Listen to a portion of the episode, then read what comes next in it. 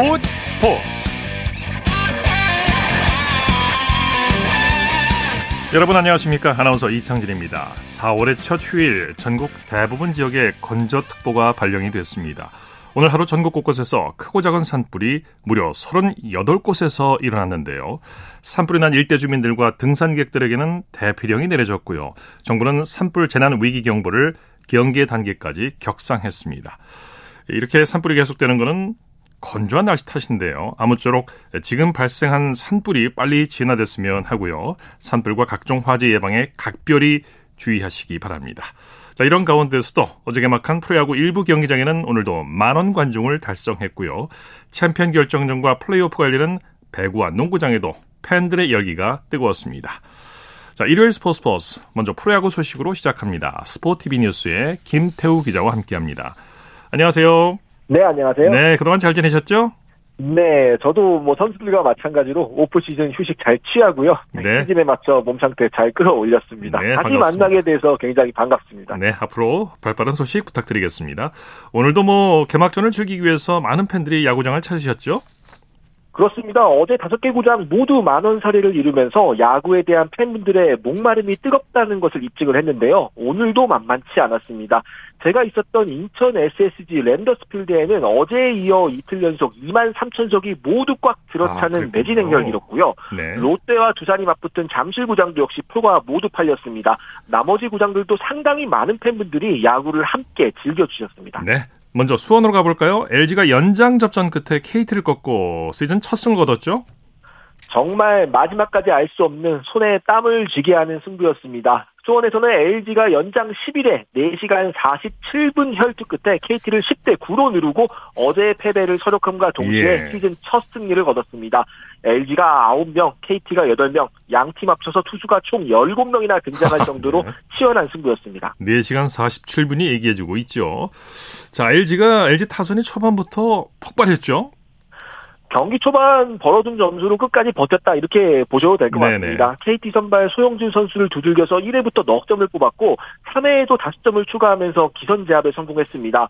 경기 초반부터 너나 가릴 것 없이 모든 타자들이 좋은 타격감을 보여주면서 이날 장단 팀 19 안타를 기록을 했고요. 예. 문성주, 김현수, 오스틴 선수는 3안타씩을 기록을 했고 2안타 이상을 기록한 선수만 6명이었습니다. 9대 9로 맞선 연장 10회에는 돌아온 염경엽 LG 감독의 작전 야구가 빛났는데요. 이천웅 선수에게 스퀴즈 사인을 내면서 한 점을 짜냈고 이게 결과적으로 결승점이 됐습니다. 네. 사실 이날 패하면 타격이 좀 클만한 경기였는데 어쨌든 LG는 1승을 건진 채 수원을 떠날 수 있게 됐습니다. 예. 자, 키움은 한화를 상대로 개막 2연전을 싹쓸이했네요. 어제도 끝내기, 오늘도 끝내기입니다. 예. 고척돔에서는 키움이 한화의 7대6 이틀 연속 끝내기 승리를 거두는 진기록을 썼습니다. 예. KBO 리그 역사상 개막 시리즈 2연전에서 이틀 연속 끝내기 승리를 거둔 건 키움이 역대 세 번째입니다. 네, 오늘 경기 말씀하신 대로 역전에 역전을 거듭하는 짜릿한 경기였어요.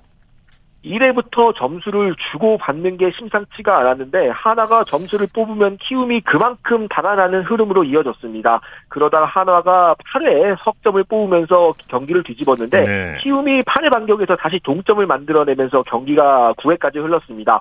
승부가 난 건 9회 키움의 마지막 공격이었는데요. 러셀 이영종 선수의 연속 안타에 이어서 송성문 선수가 볼넷을 골라서 무사말루 찬스를 만들었고 김희집 선수가 끝내기 밀어내기 볼넷을 고르면서 승리할 수 있었습니다. 네. 자, 이렇게 또 끝내기 패배를 당한 한화 감독과 선수들 참 마음이 심란하겠습니다. 그렇습니다. 뭐 빛이 있으면 그림자도 있는 네. 법이죠. 앞서 개막 2연전을 모두 끝내기 승리로 이긴 게 키움이 세 번째 이렇게 말씀을 드렸는데 공교롭게도 그 세 번의 희생양이 모두 하나였습니다. 그랬군요. 2013년 개막 시리즈에서 롯데에 모두 끝내기 패배를 당했었고요. 2016년에는 LG의 같은 악몽을 겪었습니다. 올해도 사실 이틀 연속 좋은 경기를 했는데 마지막 한 군비를 넘기지 못하고 무너진 게 좀 아쉬웠습니다. 네. 이번엔 인천으로 가보죠. 기아가 SSG에게 전날 패배를 서력했네요. 인천에서는 기아가 초반부터 터진 화력에 힘입어서 SSG를 9대 5로 누르고 어제 패배를 서력했습니다. 예. 인천은 이틀 연속 2만 3천 석이 꽉 찼고요. 말씀드린 것처럼 인천 연고로는 최초로 개막 2연전 만원 관중을 달성했습니다. 네. 승부처는 몇 회였습니까? 경기 초반 2일이 메카티 두 선발 투수가 다소 고전하면서 경기가 흘러가고 있었는데 기아가 2대2로 맞선 4회 대거 6점을 뽑아내면서 승기를 잡았습니다. 무사 1, 2루에서 김호령 선수의 희생 번트 때 수비가 잘 되지 않으면서 주자와 타자가 모두 다 살았던 게 결정적이었고요.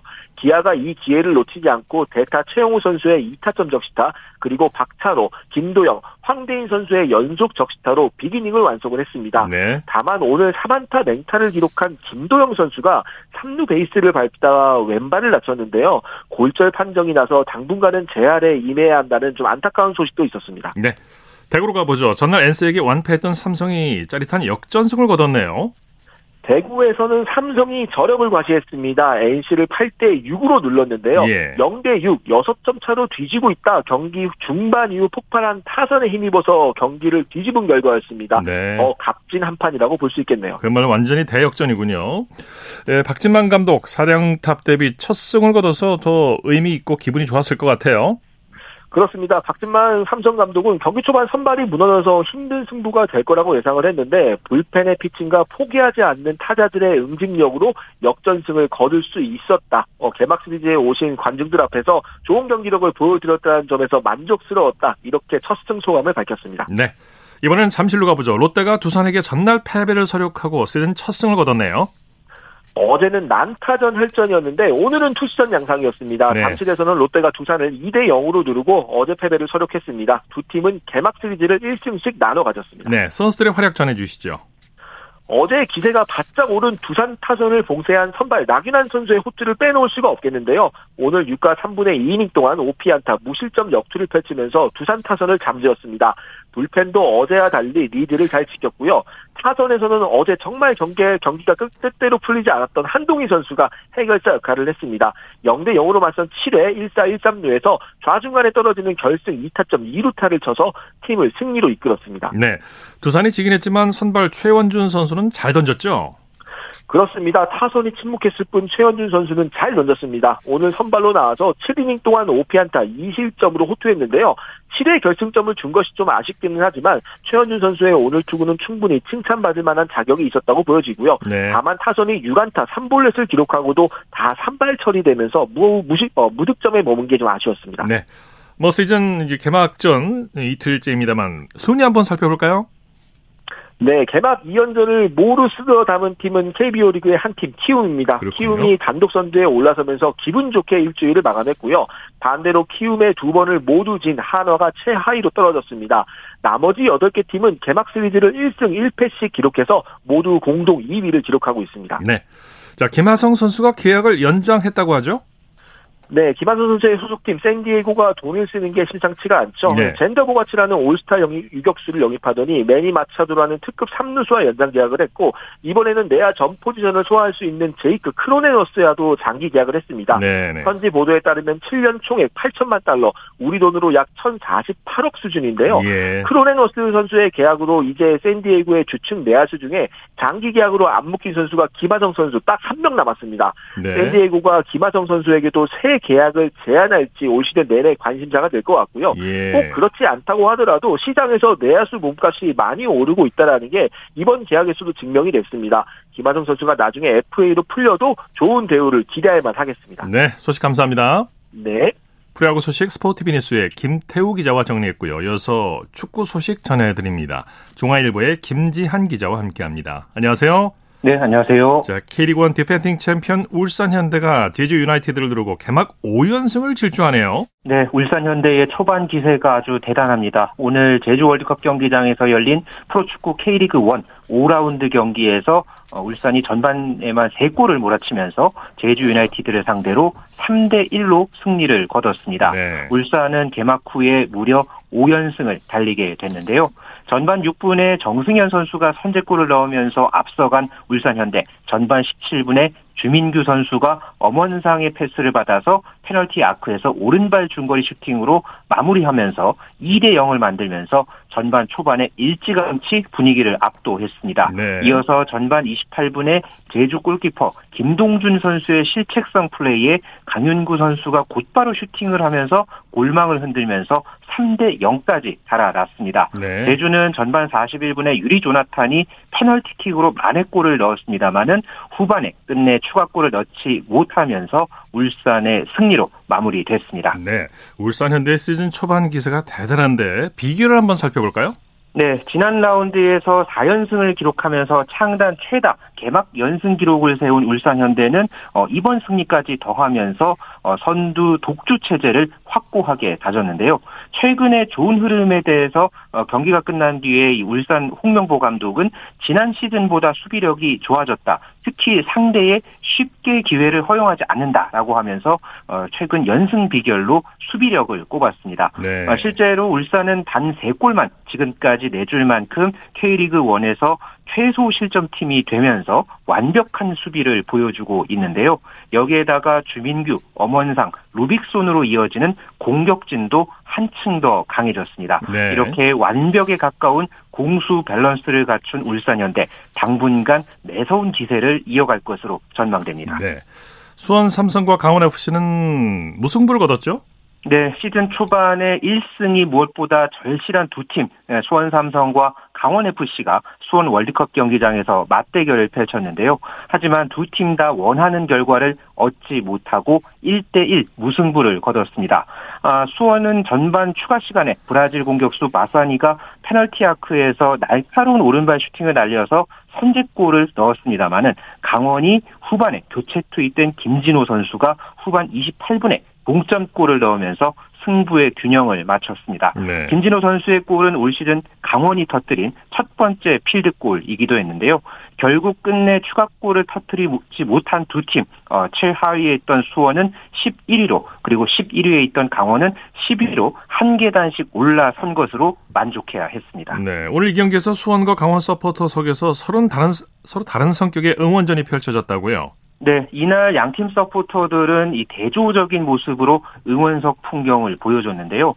어, 지난 대전전 이후에 선수단 버스를 막고서 어, 경기력 비판과 이병근 감독 퇴진 등을 외쳤던 수원 서포터는 오늘 경기에서는 응원을 보이콧하는 모습을 보였습니다. 네. 아, 수원 프런트와 코칭 스태프를 비판하는 그런 글귀가 적힌 현수막을 내걸기도 했는데요. 아, 한편 강원 팬들은 이 축구협회의 징계를 받은 축구인 100명의 기습 사면을 비판하는 걸개를 내걸었습니다. 어제도 광주와 인천, 대전 등 이 K리그 구장 관중석 곳곳에 예. 축구협회를 비판하는 걸개가 내걸렸는데요. 축구협회의 행정에 대해 날카로운 팬들의 시선과 목소리가 이어졌던 지난 주말 K리그 1 5라운드였습니다. 예. 자, K리그 1 팀당 5경기씩 치렀는데 중간 순위 한번 볼까요? 네, 현재 12개 팀 중에 아직 한 경기도 어, 이제 지지 않은 팀이 3팀이 있고요. 네. 반대로 아직 1승도 거두지 못한 팀이 어, 3팀이 있습니다. 현재 울산 현대가 5전 전승을 달리면서 승점 15점 단독 선두를 질주하고 있고요. 네. 이어서 대전 하나 시티즌과 포항 스틸러스가 승점 11점씩 기록을 하면서 2위와 3위에 랭크됐습니다. 이어서 FC 서울과 광주 FC, 대구 FC가 4위, 5위, 6위를 형성을 했고요. 이어서 인천 유나이티드, 전북 현대, 수원 FC가 7, 8, 9위를 기록 중입니다. 네. 아직 승리가 없는 강원 FC는 3무 2패, 승점 3점을 기록하면서 10위, 그리고 수원 삼성과 제주 유나이티드는 각각 11위와 12위에 자리했습니다. 네. K리그2에서는 경남FC가 개막 후 5경기 연속 무패를 달리고 있네요. 네, 오늘 김천 종합운동장에서 열린 K리그2 5라운드 경기에서 경남FC가 2대 아, 0으로 김천 상무를 상대로 완승을 거뒀습니다. 경남이 전반 13분에 글레이손 선수가 선제골을 넣으면서 앞서갔고요. 후반 막판에 이준재 선수가 추가골을 기록을 하면서 승리를 확정 지었습니다. 네. 이러면서 이 경남은 개막 5경기 3승 어, 2무 무패의 기세를 이어가면서 다득점에서 앞선 K리그 2 선두로 어, 뛰어 올랐습니다. 네. K리그 2 다른 두 경기 결과도 전해주시죠. 네, 부산 아시아드 주경기장에서 부산 아이파크와 서울 이랜드가 만났는데요. 부산이 서울 이랜드를 상대로 1대 0으로 어, 승리를 거두면서 개막 후 4경기 무패 행진을 이어갔습니다. 아, 반면에 서울 이랜드는 개막 후 4경기 연속 우승의 부진에 어, 시달렸고요. 전남 드래곤즈는 천안종합운동장에서 열린 천안시티 FC와의 경기에서 3대 1로 어, 승리를 거뒀습니다. 특히나 전남은 이날 3골을 기록을 하면서 올 시즌 처음으로 팀 멀티골을 기록을 하면서 8위로 올라섰고요. 반면에 천안은 어, 개막 5연패를 당하면서 또다시 승점 획득에 실패를 하고 K리그2 최하위에 그쳤습니다. 네. 자, 해외 축구 소식 살펴보죠. 독일 마인츠의 이재성 선수 라이프치히와의 경기에 후반 교체 출전했죠. 네, 마인츠의 이재성 선수 독일 라이프치 레드불 아레나에서 열린 독일 분데스리가 26라운드 원정 경기에서 후반 33분에 안톤 스타치 대신에 어, 투입이 돼서 어, 막판까지 어, 경기를 뛰었습니다. 올 시즌 대부분 이재성 선수가 경기에 선발 출전을 했는데 최근에 A매치 일정을 소화를 했기 때문에 피로가 누적이 되면서 이날 교체로 뛴 것으로 보여지고 있고요. 후반 41분에 한 차례 슈팅을 시도했습니다. 하지만은 아쉽게 수비벽에 막히면서 끝내 공격 포인트를 올리지는 못했습니다. 네. 아, 소속팀 마인츠는 이 경기에서 3대 0으로 완승을 거두면서 최근 7경기 무패 5승 2무의 상승세를 이어갔고요. 그러면서 8위로 올라섰습니다. 네. 독일 프라이부르크의 정우영, 잉글랜드 울버햄튼의 황희찬 선수는 소속팀 경기에 결장했죠.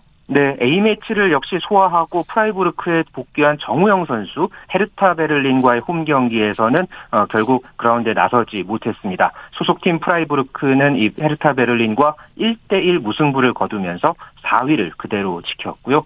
어, 울버햄튼의 황희찬 선수 부상으로 현재 전열에서 재이탈한 그런 상황이죠. 어, 오늘 새벽에 끝난 프리미어리그 노팅엄 포리스트와의 경기에서도 결국 나서지 않았고요. 네. 이 경기에서 1대1로 비긴 울버햄튼은 프리미어리그 13위에 자리했습니다. 네, 소식 감사합니다. 네, 고맙습니다. 축구 소식 중앙일보의 김지한 기자와 살펴봤습니다.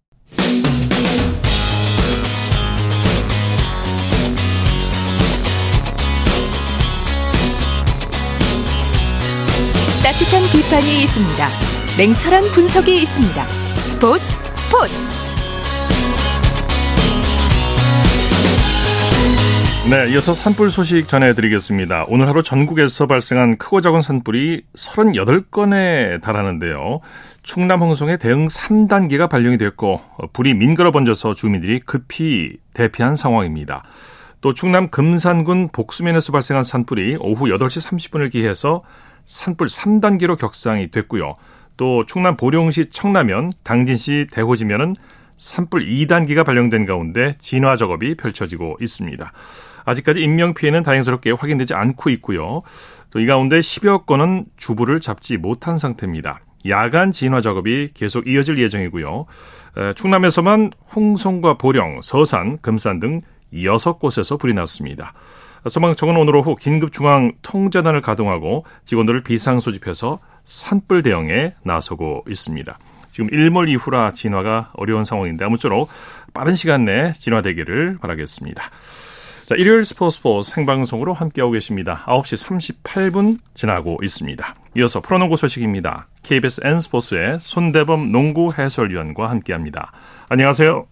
네, 안녕하세요. 네, 오늘부터 6강 플레이오프가 시작이 됐는데 경기장 분위기 어땠습니까? 네, 오늘 울산 동천체육관에서 마침내 플레이오프가 시작됐습니다. 오늘 워낙 날씨도 좋고 또 곳곳에 프로 스포츠 경기도 많이 열렸지만 역시 농구도 플레이오프답게 울산에 많은 관중들이 모이면서 뜨거운 응원전을 펼쳤습니다. 네. 자, 6강 플레이오프 1차전에서 현대모비스가 캐롯을 꺾고 기선제압에 성공했네요. 네, 4위 팀 현대모비스가 5위 팀 캐럿과의 1차전에서 86대 71로 승리를 거뒀습니다.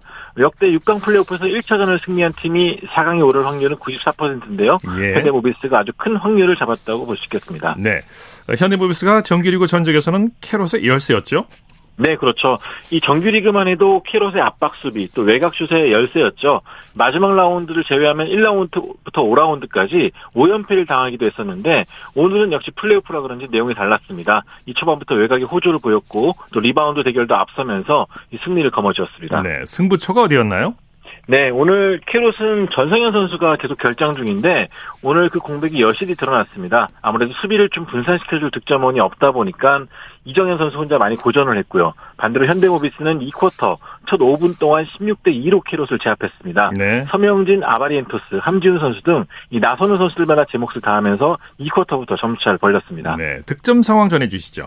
네, 오늘 현대모비스는 서명진 선수가 18득점으로 맹활약을 보여줬고요. 또 13년 연속 플레이오프 진출에 대기록을 세운 함지훈 선수가 16득점 7리바운드를 기록했습니다. 오늘 함지훈 선수는 야투 7개를 시도해 7개를 모두 다 성공시키는 그런 저력을 보여줬고요. 또 신인 선수인 김태환 선수가 오늘 현대모비스의 신스틸러 역할을 해줬는데요. 10득점으로 코트를 휘저어줬습니다. 네, 캐롯은 전성현 선수의 빈자리가 크게 느껴졌어요. 네, 그렇습니다. 역시나 이 외곽에서 수비를 좀 분산시켜주는 에이스 역할을 해줬던 전성현 선수인데요.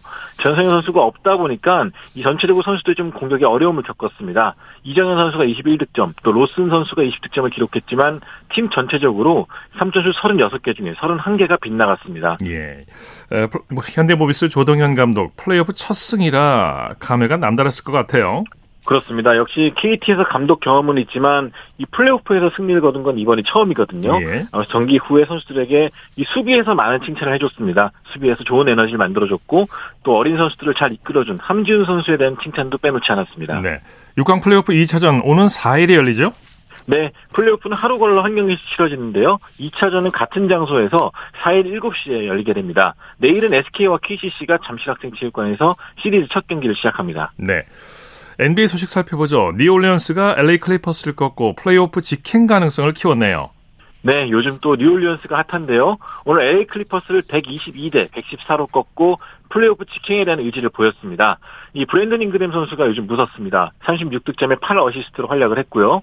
플레이오프 직행을 위해서는 반드시 6위 안에 들어야 되는데 오늘 승리 덕분에 뉴올리언스는 6위 팀인 클리퍼스와 반 게임 차가 됐습니다. 네, 댈러스는 플레이오프 탈락 위기에 놓였네요. 네, 트레이드를 통해서 루카 돈치치, 카이리 어빙의 슈퍼스타 콤비를 구축한 댈러스인데요. 이 최근 행보가 시원치 않습니다. 오늘도 마이애미 히트와의 경기에서 129대 122로 지면서 어, 최근 10경기에서 3승 7패의 부진을 겪고 있습니다. 네. 이 플레이오프 직행은 고사하고 플레이인 토너먼트 진출권도 역시나 확보가 좀 어려워 보이는 상황입니다. 네. NBA가 시즌 중에 기존의 노사 협약에 새롭게 합의했다고 하죠? 네, 어제에 이어서 노사협의에 대한 새로운 사실들이 계속 전해지고 있습니다. 이 어제는 이제 MVP와 같은 수상을 위해서는 이 최소 65경기 이상을 뛰어야 된다고 말씀을 드렸었는데요. 네네. 네. 오늘 발표된 내용, 추가로 발표된 내용에 따르면은 이 NBA 선수들이 NBA 구단이나 WNBA 구단에 투자를 할 수 있게 해줬고요. 또 마리아나나 스포츠 베팅 회사에도 이 투자를 할 수 있도록 문을 열어줬는데 어, 이 부분에 대해서는 좀 의견이 엇갈리고 있습니다. 네. 아무래도 선수들이 본인들이 뛰는 경기에 배팅을 할 수 있는 회사를 만들 수 있거나 투자를 한다는 것에 대해서 약간 좀 불안한 면이 있기 때문에 아마 이 부분에 대해서는 조금 더 논의가 있지 않을까 싶습니다. 네, 소식 감사합니다. 고맙습니다. 농구 소식 KBS N스포츠의 손대범 농구 해설위원과 함께했고요. 이어서 배구 소식 전해드립니다. 스포츠 동화의 강산 기자와 함께합니다. 안녕하세요. 네, 안녕하세요. 오늘 여자부 챔피언 결정전 3차전 프로야구 시간을 피해서 늦게 열렸죠. 경기장 분위기 어땠습니까? 네, 오늘 김천에서 열린 여자부 챔피언 결정전 3차전 흥국생명과 도로공사전은 특히 김연경 선수의 우승 확정 장면을 현장에서 보려는 팬들과 도로공사의 홈팬들까지 총 4,375명의 만원 관중이 경기장을 가득 채웠습니다. 예. 일요일 저녁 7시면 다음날 출근, 뭐 그런 부분들을 걱정을 해야 되는 상황인데도 예. 많은 팬들이 경기장을 찾았습니다. 많이 오셨군요. 4천 명이 넘게. 자, 한국도로공사가 흥국생명을 꺾고 아주 소중한 1승을 챙겼네요. 그렇습니다. 오늘 경기에서는 도로공사가 흥국생명을 3대 1로 제압했습니다. 2패 후 1승으로 반격에 성공했는데요. 체력적인 부분에서 조금 앞설 수 있다는 점, 도로공사의 반격을 기대해봐도 좋은 요소라고 할 수가 있겠습니다. 네, 경기 내용 정리해 주실까요? 도로공사는 오늘도 1세트를 내주면서 패색이 짙었습니다. 사실 1, 2차전에 경기력이 좋지 않았기 때문에 우려가 먼저 더 컸던 게 사실인데요. 2세트부터 엄청난 집중력으로 흐름을 바꿨습니다. 네. 박정아 선수와 캡벨 선수의 쌍포가 터지기 시작하면서 분위기를 끌어올렸고요. 4세트는 20대 20 동점에서 잇따라 5점을 올리면서 귀중한 승리를 따낼 수 있었습니다. 네, 선수들의 활약 자세히 전해주시죠. 네, 도로공사는 박정아 선수가 20넉점, 캡벨이 21점, 배유나가 16점을 올렸는데요. 1, 2차전에서 컨디션이 좋지 않았던 선수들이 살아난 부분이 굉장히 크다고 할 수 있겠습니다. 예. 특히 캡벨 선수가 마지막 득점을 올리고 김종민 감독과 끌어안는 장면이 나왔는데요. 도로공사 선수들의 자신감을 엿볼 수 있는 대목 중에 하나였습니다. 네. 흥국생명도 뭐 쉽게 물러서진 않았죠? 그렇습니다. 오늘 흥국생명은 김연경 선수가 22점을 올렸고요. 옐레나 선수도 21점을 올리면서 공격수들은 전체적으로 자기 역할을 해줬습니다. 네. 하지만 베테랑 선수가 주축인 만큼 체력이 조금씩 떨어지는 부분이 눈에 보였는데요. 범실 23개로 도로공사보다 9개가 많았던 점이 오늘 경기의 패인이라고 짚을 수가 있겠습니다. 네. 한국생명 4차전에서 우승을 노리고 있죠? 그렇습니다. 이제 김연경 선수가 통합 우승에 도전을 합니다. 4차전을 승리하면 바로 우승이 확정되는 상황이라 아직까지는 도로공사에 비해서 유리한 입장인데요. 김연경 선수가 올 시즌 후에 거치가 어떻게 될지 모르는 만큼 그 4차전에 대한 관심도 굉장히 커지지 않을까 그렇게 보고 있습니다. 네. 4차전 언제 열리는지 경기 일정 관전 포인트 짚어주시죠. 네. 4차전은 내일 모레죠. 화요일 오후 7시 같은 장소인 김천체육관에서 열립니다. 이 경기 정말 도로공사 선수들도 한국생명 선수들도 모든 힘을 짜내야 하는 경기인데요. 네. 양 팀의 체력 싸움과 집중력에 이날 승패가 걸려 있다고 볼 수 있겠습니다. 네, 소식 감사합니다. 고맙습니다. 프로배구 소식 스포츠 동화의 강산 기자와 함께했습니다. 쳤다 하면 홈런이고 슛 골이고 각본 없는 한편의 드라마 그것이 바로 그것이 바로 손에 잡힌 우승 트로피 목에 걸린 그 배달 너와 내가 그것이 바로 그것이 바로 그것이 바로 꿈꾸던 스포츠 꿈꾸던 스포츠 꿈꾸던 스포츠 일요일 스포츠 스포츠 생방송으로 함께하고 계십니다. 9시 46분 지나고 있습니다. 이어서 한 주간 이슈가 됐던 스포츠계 소식을 집중 분석해보는 최동호의 스포츠 칼럼 시간입니다. 대한축구협회가 축구인 100명 사면 조치를 철회했죠. 어, 많은 논란을 불러일으키기도 했는데요. 스포츠맨과 최동호 씨와 함께 이 얘기 나눠보겠습니다. 안녕하십니까? 예, 안녕하세요. 자, 축구협회가 뒤늦게 사면 조치를 철회, 철회를 결정한 것 다행스러운 일이라고 할 수 있겠죠. 어, 예, 그렇습니다. 이거 지난달 28일이었죠. 이 대한축구협회가 각종 비위로 이제 징계를 받았던 축구인 100명을 사면한다 발표했고요. 어, 당연히 여론이 크게 반발했습니다. 네. 축구인들의 반대도 심했고요. 이 결국 축구협회가 이 지난달 31일에 이제 사면 철회 결정을 내렸는데 어, 이 뒤늦게 사면을 처리한 것은 다행스러운 일이지만 이번 축구인 사면 파동에는 몇 가지 좀 우려스러운 대목도 있었던 게 사실입니다. 네, 사면 조치를 발표할 때부터 떳떳하지 못한 모습이었죠. 아, 예, 그랬죠. 예, 지난달 28일에 우루과이와의 평가전이 열리던 날에 사면 조치를 발표했거든요. 네. 이 경기 시작 1시간 전에 기습적으로 사면을 발표했습니다. 이거는 뭐 누가 봐도 다 꼼수죠. 네, 네. 어, 우루과이전에 쏠린 여론과 언론의 관심을 이용해서 슬쩍 피해가자 이런 의도인데 자, 우루과이전 1시간 전에 사면을 발표했다는 것은 어, 축구협회도 어, 여론의 반발을 이미 예상하고 있었다. 그럼에도 불구하고 이 슬쩍 넘어가려고 했던 얕은 수를 계획했었다. 이거를 우리가 충분히 알 수 있는 거죠. 네, 축구인 중에서도 축구협회를 비판하는 목소리가 높았는데요. 축구인들이 지적하는 내용은 누가 어떤 식으로 사면을 결정했냐 이 과정의 문제였죠. 어, 예, 그렇습니다. 형식적으로는 이사회 의결을 거쳤습니다만은 이사회에 참석한 분의 얘기를 들어보면 이 사면 조치가 사실상 어, 이 통보에 가까웠다고 하거든요. 네네. 이제 평소에는 이사회 안건이 공유가 되는데 이 사면 안건은 일방적인 이 통보에 가까웠다라고 말하고 있고요. 어, 또 일부 이사가 공청회 같은 의견 수렴을 요청을 했는데 이 표결 없이 이 통과가 됐다라고 합니다. 네네. 어, 이 프로축구 연맹은 사면에 우려를 표시했고요. 일부 축구 팬들은 이영표, 이동국 같은 이 선수 출신 부행자 부회장들이 어, 침묵을 지킨 것에 대해서는 어, 실망감을 표시하고 있습니다. 네. 이 사회가 충분한 논의를 거치지 않고 일방 통행식으로 사면을 결정했다는 얘기인데요. 예? 이 사회의 안건이 상정되기까지 누가 어떤 식으로 사면 안을 마련했냐 이 부분도 중요하지 않습니까? 예, 그게 이제 가장 궁금한 대목 중에 하나인데요. 이제 한 가지 제가 분명하게 바, 아, 밝힐 수 있는 팩트는 어, 이제 징계를 받은 쪽에서는 이제 그동안에도 여러 차례 이 사면 탄원을 시도를 했다는 겁니다. 네. 어, 축구협회 관계자 또 이 언론인 등에게 일종의 이 사면 로비를 시도했던 것은 사실이고요. 네. 야, 이번에는 이 정몽규 회장이 이 카타르 월드컵 16강을 계기로 이 축구인 화합이라는 명분을 내걸고 강력하게 추진했었죠. 어, 사면 추진단이 구성이 됐고요. 이 축구협회 스포츠 공정위원회 위원장과 이 사내 변호사들이 법률 검토를 마치고 난 뒤에 이 곧바로 이 조병적 사면 위원장 주도로 사면 사면 대상자 선정에 들어간 것으로 알려졌고요. 네. 그리고 난 다음에 이제 이사회에 안건이 상정된 겁니다. 네. 그동안에도 사면 탄원을 시도한 적이 있다고 말씀하셨는데 구체적으로 어떤 식의 시도였습니까? 아, 그러니까 축구인 화합을 명분으로 내걸고 이 축구협회 고위 관계자들에게 이제 사면 로비가 있었고요. 또 언론인에게는 이 사면을 위한 사전 여론을 조성하는 이 부탁을 이 부탁이 몇 차례 있었죠. 네. 뭐 예를 들면 뭐 저에게도 이 사면 여론 조성을 좀 해달라. 그래야 이, 이런 내용을 담은 칼럼을 쓰거나 아니면 포럼 등을 개최해달라. 아. 뭐 이런 부탁이 있었던 건 사실입니다. 그렇군요. 대한체육회는 축구협회 사면권을 인정하지 않고 있죠?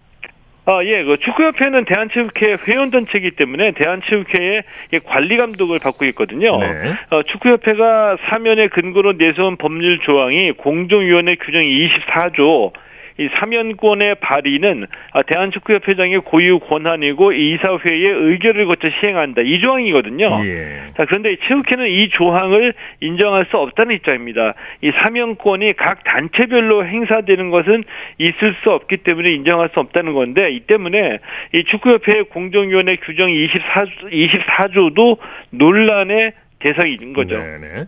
이 축구협회에 사면 누군가가 정몽규 회장에게 사면을 설득하고 주장했기 때문에 가능했으리라고 생각이 드는데 예. 사면을 주장한 분들이 누구인지는 아직까지 알려지지 않고 있죠. 아, 예, 그렇습니다. 모두들 가장 궁금하게 생각하는 게 바로 이제 누구냐 이거든요. 정몽규 회장은 아직까지 누구라고 밝히지는 않고 있는데 현재로서는 뭐 누구라고 특정할 수는 없지만 징계를 받은 축구인 또는 축구인과 가까운 협회 관계자라고 볼 수가 있습니다. 근데 저는 이분이 반드시 물러나야 된다라고 보는데 왜냐하면 상당히 위험합니다. 네. 이 사면 추진이라는 발상 자체가 어, 이 공정성이라는 시대 정신까지 언급하지는 않더라도 이 팬심이나 여론과는 동떨어진 사고이고요. 네. 또 여론 수렴이라는 민주적인 절차보다는 아 그냥 이 끼리끼리 모여가지고 이 꼼수로 해결하자는 권위주의적인 행태를 보였거든요. 네. 아, 때문에 이 어떤 분인지 모르겠지만 굉장히 위험하고 좀 물러나야지 된다. 이렇게 네. 좀 말씀드리고 싶습니다. 네, 말씀 잘 들었습니다. 예, 고맙습니다. 최동호의 스포츠 컬럼 스포츠 평론가 최동호 씨와 함께했습니다.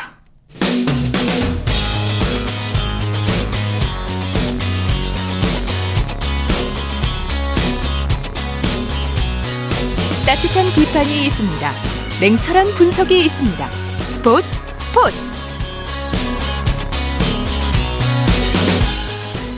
이어서 다양한 종목의 스포츠 소식을 전해드리는 스포츠 와이드 시간입니다. 이혜리 리포터와 함께합니다. 어서 오십시오. 안녕하세요. 자, 여자 테니스 복식의 장수정 한나래조가 일본 고후 오픈 테니스 복식에서 우승을 차지했네요. 네, 장수정 한나래조가 국제 테니스 연맹 고후 오픈 여자 복식 우승을 차지했습니다.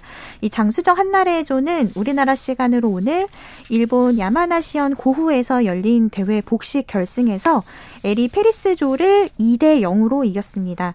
이미 장수정 한나래조는 지난달 카자흐스탄에서 열린 대회에서 두 차례 복식 준우승을 합작했고 이번 대회에서는 우승컵을 들어 올렸습니다. 네. 이번엔 탁구 소식 살펴보죠. 장호진, 신유빈이 항저우 아시안게임에 나설 대표팀 선발전에서 남녀 1위를 차지했죠? 네, 우리나라 탁구 남녀 간판 장우진 신유빈이 가장 먼저 오는 9월 항저우 아시안 게임 출전권을 손에 넣었습니다.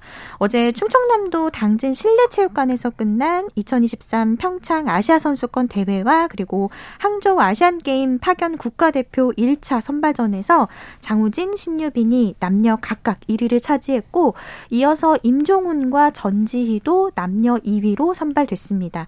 이 남자 탁구 에이스 장우진은 연승을 거듭하면서 일찌감치 대표 선발을 확정했고 네. 이 신유빈은 부상 전보다 향상된 기량을 선보였습니다.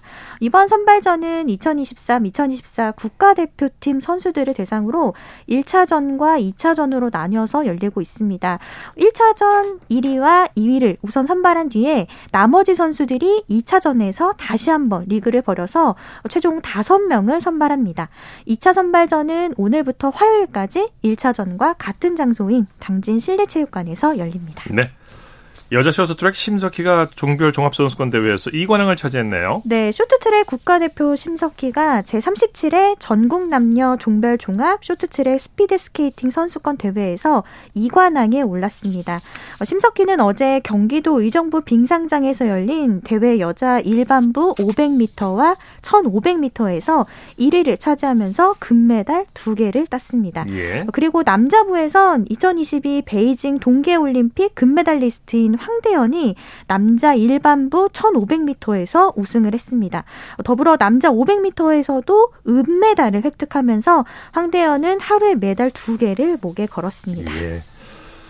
남자 하키 국가대표 이정준이 2022년 아시아연맹 최우수 선수로 선정이 됐네요. 네, 남자 하키 국가대표 이정준이 2022년 아시아키 연맹 최우수 남자 선수에 선정이 됐습니다. 이 남자 최우수 선수에 뽑힌 이정준은 2012년부터 국가대표로 활약하고 있습니다. 네. 더불어 지난해 우리나라의 아시아 선수권 우승과 그리고 올해 초 국제 하키 연맹 월드컵 8강 진출에 힘을 보태기도 했습니다. 네. 자, 여자 마라톤 최경선이 대구 마라톤에서 개인 최고 기록을 4년 만에 경신했죠? 네, 최경선은 오늘 대구 국채보상 운동기념 공원을 출발해서 대구 시내를 달리는 42.19km 풀코스를 2시간 28분 49초에 완수해 자신의 최고 기록을 4년 만에 경신하면서 2023 대구 마라톤 국내 여자부 정상에 올랐습니다. 네네. 어, 최경선은 국내부 1위 그리고 국제부 포함해서 전체 순위는 5위입니다.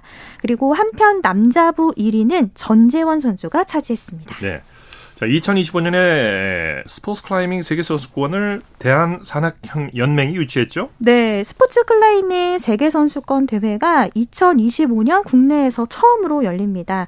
이 대한 산악 연맹은 우리나라 시간으로 어제 싱가포르에서 열린 국제 스포츠 클라이밍 연맹 총회에서 2025년 스포츠 클라이밍 세계 선수권 유치에 성공했다고 네. 밝혔습니다. 이 대한 산악 연맹은 지난해 스포츠 클라이밍 서울 월드컵과 아시아 선수권을 개최했고 올해는 이달에 서울 월드컵이 열리고 또 오는 8월에는 청소년 세계 선수권을 진행합니다. 네. 더불어 2년 후에는 서울에서 세계 선수권 메달 경쟁을 펼치게 됩니다. 네. 자, 스포츠와이드 이혜리 리포터와 함께했습니다. 수고했습니다. 네, 고맙습니다. 스포츠 단신 전해드립니다. 구본길, 김정환, 오상욱, 김준호로 구성된 우리나라 펜싱 남자 사브르 대표팀이 부다페스트 월드컵 단체 우승을 차지했습니다. 자, 김효주 선수가 LPGA 투어 디오 플란트, 디오 임플란트 LA 오픈에서 3라운드 단독 2위에 올랐습니다. 선두 중국의 인뤄닝에 두 타 뒤진 단독 2위로 최종 라운드에 돌입합니다. 자, 스포츠 스포츠 오늘 준비한 소식은 여기까지고요. 내일은 8시 30분부터 들으실 수 있습니다. 함께해 주신 여러분 고맙습니다. 지금까지 아나운서 이창진이었습니다. 스포츠 스포츠